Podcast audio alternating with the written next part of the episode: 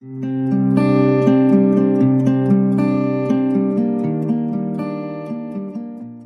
نام خدا همکاران محترم خدمتتون عرض سلام دارم. من ریاحی هستم متخصص قلب و عروق و خیلی خوشحالم که با یکی دیگه از شماره های مجموعه Light Rounds در خدمتتون هستیم. مجموعه‌ای که قرار هست در هر کدوم از شماره های اون بر اساس معرفی یک case شایع نکات practical مربوط به اون case رو در خدمت یکی از همکاران expert در اون field با هم دیگه مرور کنیم. برای من باعث خوشحالی هست که برای این شماره در خدمت دوست بسیار عزیز و همکار محترم آقای دکتر بهنود بیکدلی باشم attending cardiovascular medicine در بیمارستان بریگهم در دانشگاه هاروارد. بهنود جان سلام و صبح شما در باستن بخیر. خیلی ممنون که مثل همیشه لطف داشتی و دعوت من رو قبول کردیم منم سلام می‌کنم. امیر جان به شما و کسانی که دنبالتون می‌کنن خوشحالم که دوباره در کنارت هستم. خیلی متشکرم. اگه اجازه بدید من کیس رو به صورت کوتاه خدمتتون معرفی می‌کنم.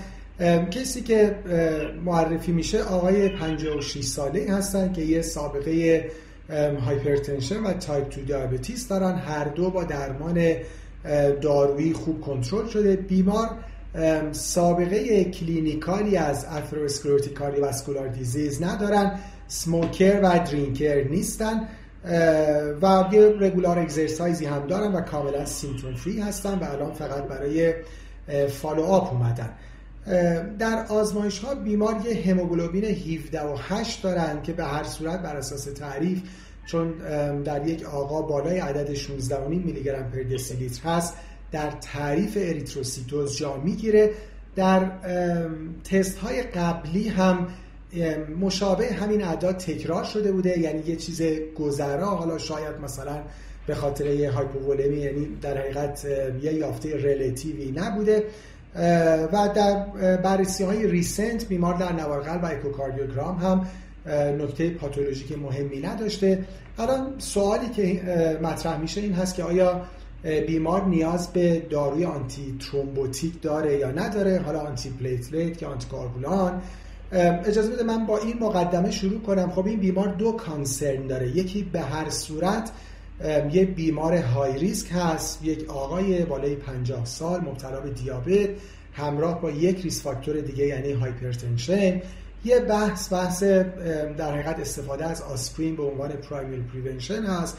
خب می‌دونیم بالاخره یه خود این trial های این سالهای اخیر game changer بودن. نقش آسپرین در primary prevention هی ضعیف و ضعیفتر شد. شاید تنها recommendation باقی مونده اونم با یه مثلا class of recommendation 2b یعنی خیلی ضعیف may be considered همین subset باشه یعنی مثلا افراد بین مثلا 50 تا 69 سال که elderly هم نباشن و دیابت داشته باشن و یه risk factor دیگه که اونم می‌دونیم همش با این توضیح به بیماره که به هر صورت این درمان یه ریسکی داره که comparable با benefit ش هست. برای همین خب خیلی recommendation weak یه که حالا اینو باز از زبان شما توضیحات بیشتر رو یا ملاحظاتتون رو و به خصوص practice شما رو در هاروارد خواهیم شنید. البته این بیمار خب یک نکته بیشتری هم داره و اون اریتروسیتوز بیمار هست. البته در شرایط نوشته شده که قبلا بیمار توسط ظاهرا سرویس هماتولوژی بررسی شده و در حقیقت علت primary برای بیمار مثل مثلا polycythemia vera یا بیماری های این دسته پیدا نشده. اما به هر صورت می‌دونیم که این بیماران هم در ریسک بیشتر حوادث شریانی هستن به جهت ترومبوتیک و هم حوادث وریدی. حالا این یه مقدمه توضیحات شما رو میشنویم. بهنود جان هم راجع به کلیات و هم مشخصا راجع به این بیمار. بعد من سوالاتم رو یادداشت می‌کنم و دوباره از خدمتت می‌پرسم.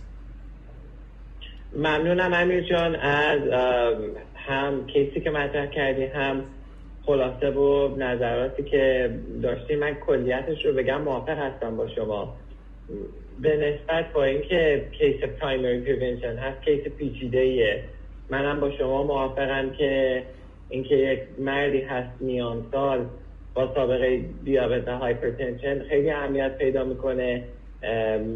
قسمتی هم که شما اشاره کردین این بیمار علامت نداره برای من خیلی مهمه. خصوصا تو بیمارانی که دیابت دارن. من به نسبت اکثر بیماران دیگه یه مقدار aggressive تر هستم توی شرح حال که مطمئن بشم واقعا علامتی وجود نداره که آدم بخواد probe کنه. به دلیل اینکه اگه داونستریم قرار باشه کاری برای بیمار بشه بودن یا نبودن دیابت خب تفاوت بزرگی ایجاد می‌کنه. این خب خوبه اینکه از نظر سوشال هبیتسشون مشکل بزرگی وجود نداره. خوبه ماجرای آلودگی هوا هست که شاید به نوعی بشه به عنوان ریسک فاکتور بهش فکر کرد که خب خیلی جاهای دنیا متاسفانه چالش برانگیزه. و این داستان هموگلوبین مریض من خب بار اول که شما کیس رو برام شیر کردی طبیعتا توجه آدم رو جلب می‌کنه. 17 ممیز 8 برای هموگلوبین عددی نیست که آدم به طور معمول توی افراد غیر سیگاری یا بدون بیماری های ریوی ببینه. و شاید قدم اول در خصوص همین یافته این باشه که من مطمئن بشم واقعا بررسی hematology داشته بیمار آیا برای PV یا برای بیماری های دیگه ای که می‌تونن این لول از هموگلوبین رو ایجاد کنن بررسی شده یا نه؟ خیلی می‌خوایم اگه strict باشیم NIH بعضی از definition اش تا 18 رو هم طبیعی می‌گیره بعضی جامعه کلیولند کلینیک تا 17 ممیز 2 17 ممیز 3 رو طبیعی می‌گیره. بنابراین خیلی بالای وحشتناک نیست. ولی مسلما در range ی هم که ما بیماران روزمرهمون رو ببینیم نیست توجه منو جلب می‌کنه. دوباره اینکه مریض EKG طبیعی داشته خیلی خوبه. اکوکاردیوگرامش من حدس می‌زنم. شاید حالا به خاطر این بوده که hypertensive بوده کسی خواسته ببینه LVH یا مسائل دیگه داره.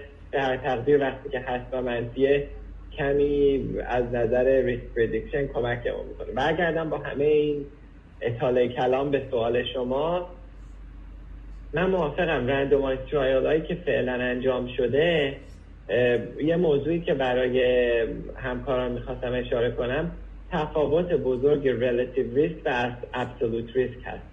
توی این جمعیت های primary prevention حتی کسی که risk factor داره حتی اگر فرض بکنیم کسی بخواد از این risk estimator رو استفاده کنه معمولا ریسک زمینه ای به صورت مطلق کمتر از بیمارانی هست که سابقه بیماری قلبی عروقی دارند در صورتی که عوارض خیلی زمین شناس نیستن. حالا چرا کسی استروید مصرف کنه انسد مصرف کنه یا الکل باشه چرا؟ ولی به طور کل عوارض خونریزی دهندهشون کما بیش در زمینه پرایمری و سکندری پریونشن مشابه بروز می‌کنن.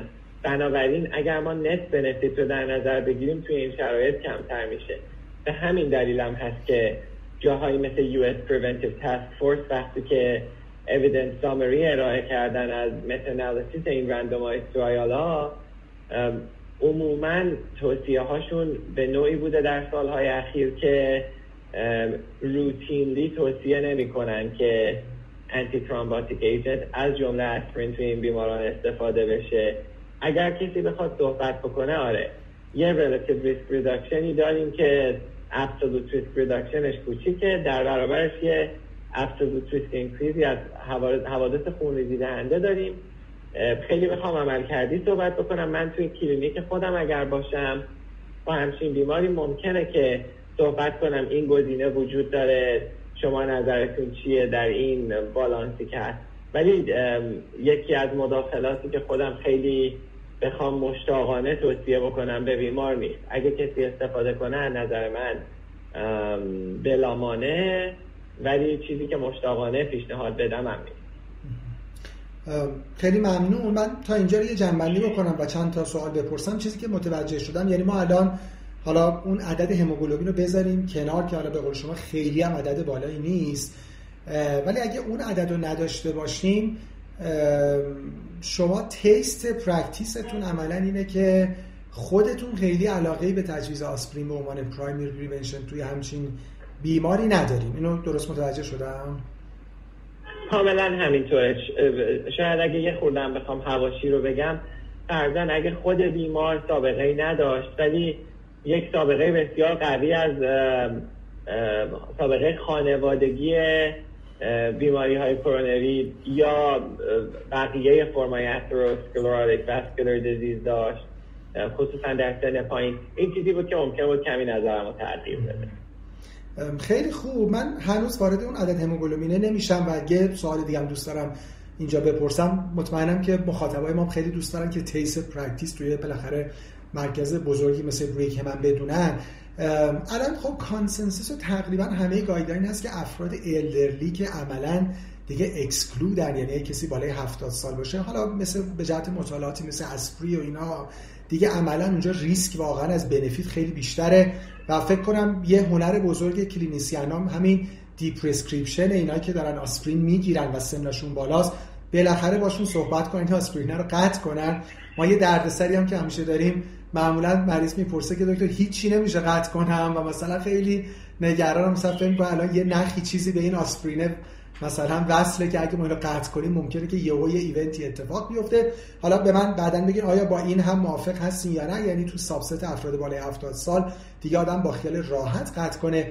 اما در همین حالا زیر 50 سالم که باز عملا consensus recommendation هاست تو یو اس پی اس تی هم اینجوریه که دیگه جایگاهی نداره. ما یه همین subset خیلی کوچیکی برامون باقی میمونه. اونم افراد 50 تا 69 ساله به خصوص مبتلا به دیابته. اون سوال اصلیم اینجاست. الان چه تو بحث دیس‌لیپیدمی چه تو بحث درمان با آسپرین بالاخره یه پارادایم جدیدی هم وجود داره که یه خرده به جایی که ما مثلا بخوایم clinical و بر اساس risk score ا بریم جلو imaging-based تصمیم بگیریم. یعنی به هر صورت یه practice هم این هست که ما مثلا یه CAC score از مریض چک کنیم. خب با یه radiation خیلی کم عملا در حد یه chest X-ray بدون اینکه مریض بخواد contrast ی بگیره. ولی خب به ما یعنی یه خرده راه روشنتر می‌کنه. می‌دونیم مثلا مریض وقتی CAC score ش مثلا مثل 180 آدم میگه خب من میدم به یه فرد مبتلا به دیابت. یا اگه مثلا بشه صفر یا بشه پنج زیر ده بشه آدم با خیال راحت تر میگه شما مثلا آسپرین میل نکنید می‌خوام ببینم این practice آیا شما میپسندین انجامش میدین یا خیر؟ خیلی صحبت جالبی بود امیر جان. خصوصا قسمت دوم. به نوعی ذهن من رو هم خوندی راجع به قسمت اول. من اول خیلی از نظر strict و data-driven نظرم رو میدم. بعدش خب همه ما موقعی که توی کلینیک هستیم باید برای بیمارامون کمک کنیم تصمیم بگیرن. بنابراین یه نظر عملکردی ترم میدم.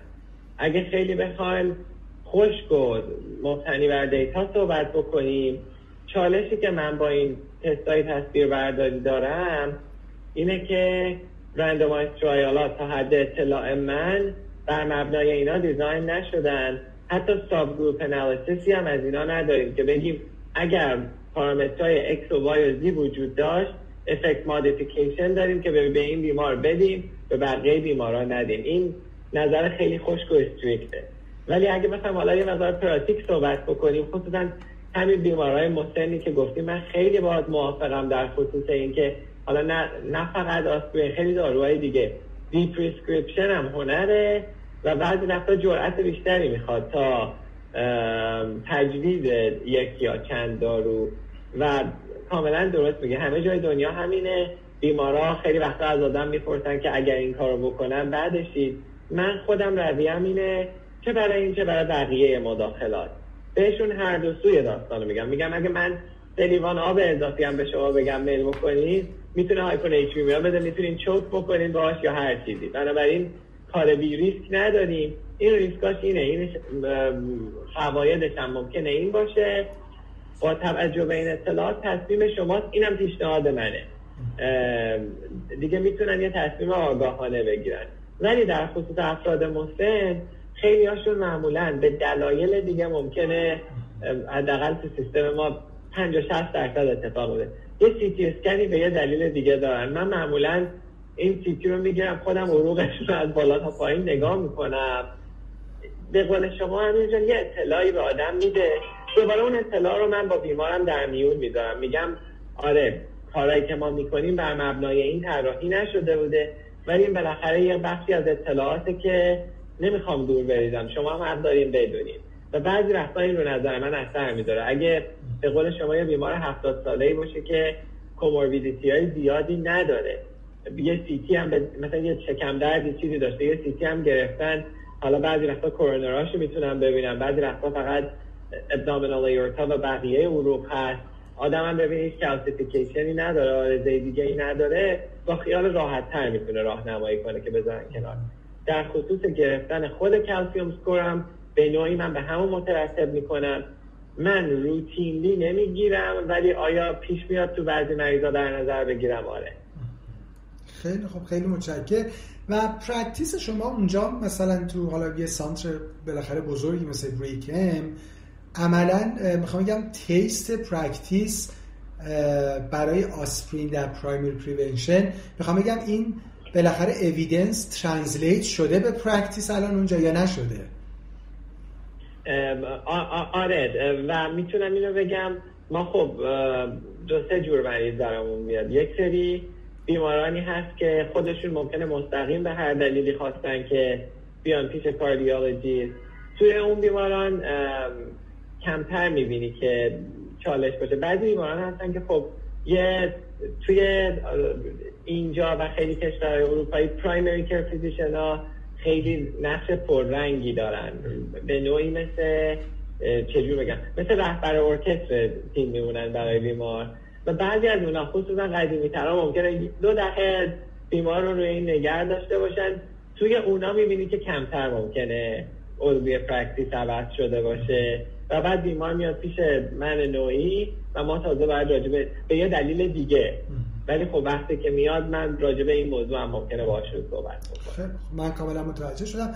و آخرین سوالی هم که دارم باز مشخصا راجع به همین بیمار یعنی اون داستان هموگلوبین رو برداریم. فکر کنم تقریبا گفتگوی ما خیلی clear بود برای همکار محترم. حالا بیمار بالاخره یه هموگلوبین نمی‌دونم مثلا 17 و نیم 18 بالاخره این حدودا. نکته ای که خب شما فهمیدین که خب یه بررسی که بالاخره می‌خواد که آیا بالاخره حالا یا خود فرد می‌دونه یا اینکه مثلا refer می‌کنه به همکاران هماتولوژیست از این نظر که آیا مثلا بالاخره یه neoplasm مثلا myeloproliferative آیا در کار هست یا نه مثل PV مثل essential thrombocytosis و اینها. اگه اونا پیدا شه بیمار بالاخره JAK2 mutation ی داشته باشه بر اساس بالاخره یافته ها و اعداد اریتروپویتین و اینها خب اونجا داستان فرق می‌کنه. به نظر الان محل گفتگوی ما هم نیست. عمدتا اونجا یه خود اویدنس روشن معمولا بیماران PV خب بالاخره indication low-dose آسپرین تو خیلی موارد در حقیقت BID آسپرین low-dose حتی اگه high risk باشن پیدا می‌کنن. اون عملا خب یه دیگه فیلد خلاصه همکاران هماتولوژی هست. اما اگه مثل این بیمار ما در حقیقت پرایمری چیزی پیدا نشه و سکندری باشه. حالا بیمار اسموکره یا تو ارتفاعات زندگی می‌کنه یا حالا بالاخره بیماری دیگه ای هست خیلی خیلی موقع آیدیوپاتیکه یعنی مثل خیلی از بیماران هیچی هم پیدا نمیشه. یعنی بیماری مشکل پرایمری در کاری سکندری هم ما چیز پیدا نمی‌کنیم. می‌خوام بگم این آیا حالا در کنار بقیه چیزها آیا یک concern additive ی برای شما میشه که شما دست به نسخه بشید برای آسپرین مثل این بیمار ما یا نه همون یعنی داستان همون داستان primary prevention براتون باقی میمونه. درسته. موضوعی که فکر می‌کنم توجه همه رو جلب می‌کنه امیر جان. ولی همین بیمار رو صحبت کنیم احتمالا خیلی نظرم تغییر نمی‌کنه. اگه به جای هیموگلوبین پلیتلت کاونتش بود یا اگه عدد کمی چشمگیرتر بود ممکن بود بیشتر نگران بشم. اما عرض آخر من در خصوص این که بعضی وقتا نگرانی ما ممکنه به جا باشه ولی لزوما مداخلمون ممکنه شواهد فایده نداشته باشه. یعنی ما میگیم این ریسک وجود داره ولی خب من دوست دارم یاد بگیرم کجا این ریسک ارتباط داده شده با اینکه ما اگر آسپرین رو استفاده کنیم کمک بیشتری به بیمار می‌کنیم. دوست داریم اینطور فکر کنیم ولی فکر می‌کنم شواهدشو نداریم. خیلی ممنون. من یعنی گفتگومون رو با این جمله که از خود شما یاد گرفتم توی یکی از گفتگوهایی که داشتیم سر داستان کووید و بحث خیلی مفصلی که همیشه بالاخره راجع به آنتی ترومبوتیکا می‌شد خب همه یعنی همه می‌دونستن که بالاخره در پاتوفیزیولوژی این بیماری بالاخره یه های ترومبوتیک استیتی وجود داره. ولی اینکه آیا کدوم بیماران و آنتی ترومبوتیک بگیرن نگیرن چقدر چی؟ یه, یه چیزی که نمی‌دونم خودتون حتما یادتون هست گفتگویی که ما با هم داشتیم. یه توصیه که شما به همه همکاران داشتین این بود که وقتی ما نگران یه چیزی هستیم لزوما به این معنی نیست که ما حتما باید یه کاری انجام بدیم. و برای انجام دادن یک کاری هم بالاخره ما نیاز به دلیل داریم. خیلی موقع وقتی evidence ی نداریم خب کاری انجام نمیدیم. و مگر اینکه شما توصیه که داشتین که مگر اینکه اگر یه کاری انجام شه بیمار include در یک خلاصه مطالعه قوی باشه که بعدا این prescription بالاخره به درد evidence و به درد مثلا تجویزهای منطقی بعدی بخوره. من خیلی ازت ممنونم. من نکته دیگه ای ندارم. اگه شما در پایان نکته ای دارین که در خدمتتون هست خوشحال شدم از دیدن تبیر جان و ممنونم از اینکه فرصتی بود تونستیم با هم گفتگو کنیم. خیلی متشکرم. مثل همیشه برای من خیلی گفتگوی آموزنده و جذابی بود. از لطف همیشگی ممنونم. از شما همکاران هم به خاطر توجهتون سپاسگزارم. امیدوارم که این گفتگو برای پرکتیستون مفید بوده باشه. خدا نگهدار.